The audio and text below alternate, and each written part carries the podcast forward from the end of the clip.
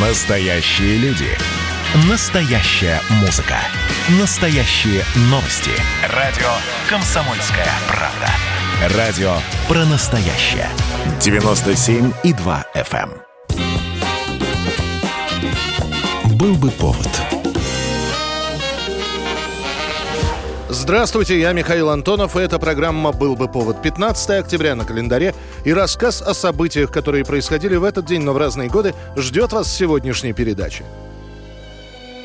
1910 год. В России зафиксирован еще один дальний перелет, целых 15 километров с Ходынского поля и до деревни Черемушки. На самолете летит пилот Михаил Ефимов. Ефимов – обладатель собственного самолета фирмы «Фармана». Михаилу пришлось влезать в серьезные долги, чтобы приобрести эту машину. Он демонстрирует свой летательный аппарат в Одессе, в Севастополе и на международных соревнованиях. Летчик! А куда тут садиться-то? Заду или спереду? В Москве Михаил Ефимов знакомится с профессором Николаем Жуковским и на радость публике показывает ряд полетов. 15 октября Ефимов взлетает на Формане и решает совершить несколько показательных кругов. Однако летчик, как считается, заблудился. Была низкая облачность, и далее он будет искать место для безопасной посадки. Это место найдется в Черемушках. Революцию Ефимов примет с радостью, сразу примкнет к большевикам, которые станут называть его первым красным летчиком. 37-летнего авиатора Михаила Ефимова расстреляют белогвардейцы в 1919 году. 15 октября 1917 года. За шпионаж в пользу Германии в пригороде Парижа расстреляна голландская танцовщица Маргарета Гертруда Зелле, известная под псевдонимом Мата Хари. Умоляю, защити моего возлюбленного Владимира. Не дай им обвинить его. Знаю, он возненавидел меня, иначе нету бы тех показаний. Но если чего и желаю перед смертью, так это знать, что он более не держит. На меня зла. О том, что Мата Хари была не просто актрисой, но и агентом, подозревали уже давно. Более того, танцовщица, заметив за собой слежку французских агентов, сама приходит в местную контрразведку и предлагает свои услуги. При этом Мата Хари называет имена высокопоставленных немецких чиновников, которые могли бы быть полезны как информаторы. Таким образом, Мата Хари становится двойным агентом. Однако, то ли почувствовав себя настоящей шпионкой, то ли уже просто не в силах остановиться, Мата Хари продолжает свою игру и снова связывается с контрразведкой Германии. Есть версия, что немцы решают просто избавиться от танцовщицы, специально передав информацию о ней французам. В феврале 1917 года Мата Хари арестуют. Суд будет идти более полугода. За это время Мата Хари откажется от имитирования беременности, что позволило бы отсрочить или смягчить приговор. Она получит отказ в помиловании от Пуанкаре. 15 октября ее разбудят, чтобы отвезти на расстрел.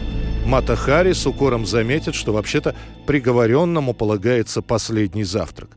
После того, как он будет съеден, танцовщицу отвезут на военный полигон, она откажется от повязки на глаза, а дальше начнутся красивые легенды. Дескать, перед смертью она скажет «Я готова, мальчики», что за секунду до залпа она пошлет своим палачам воздушный поцелуй, что один из солдат упадет в обморок. На самом деле ее просто привяжут к столбу, и раздастся залп. Фаер! После к телу Маты Хари подойдет командир и сделает контрольный выстрел в затылок. Тело танцовщицы и шпионки не будет востребовано родственниками, и поэтому его передадут в анатомический театр. 1956 год, 15 октября, проходит первое собрание студии молодых актеров МХАТа, на котором решено создавать свою независимую студию, а в перспективе и театр. Это событие войдет в историю как первое собрание будущих актеров театра «Современник». В то время для театра многое было впервые. Первые овации, первые аншлаги, первые гастрольные поездки, которые, кстати, в то время были одновременно и жизненной школой. Поначалу не было ни названия, ни глобальных перспективных планов, но было очень понятное для молодых людей желание сделать живой театр, говорящий со зрителем на живом современном языке. Олегу Ефремову, основателю, на тот момент исполнилось 29 лет, Галине Волчек 23, Игорю Кваше тоже 23 года.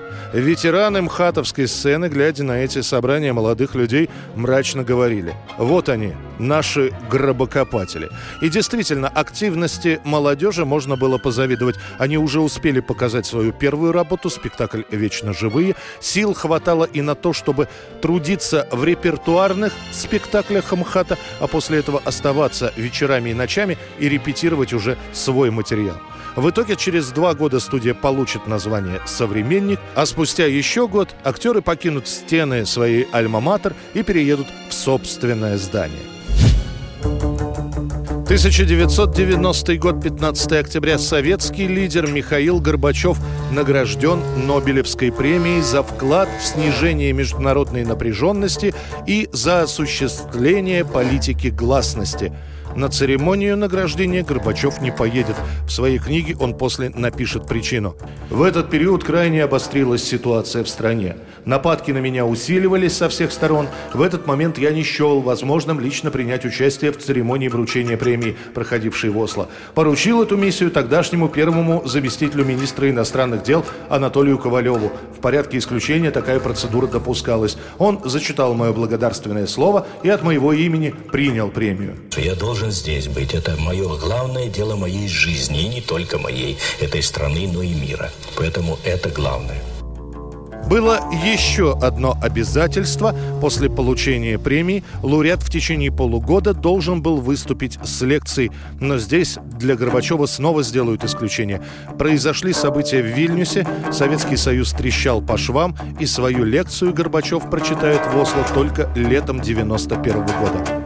Ladies and gentlemen, Дамы и господа, человек, который действительно изменил мир, давайте поприветствуем президента Михаила Горбачева.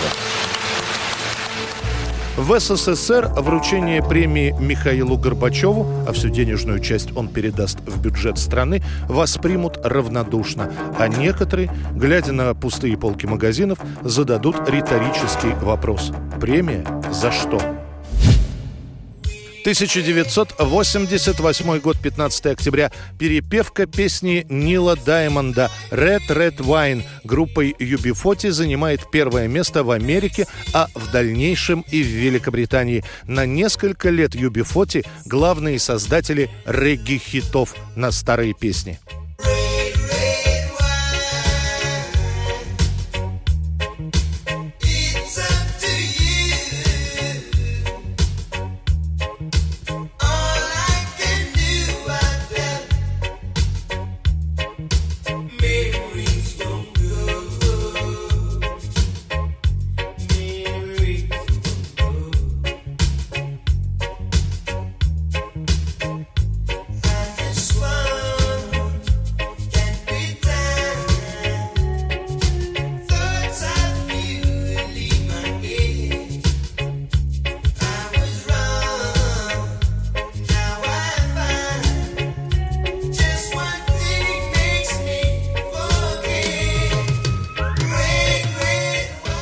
Это была программа «Был бы повод» и рассказ о событиях, которые происходили в этот день, 15 октября, но в разные годы. Очередной выпуск завтра. В студии был Михаил Антонов. До встречи.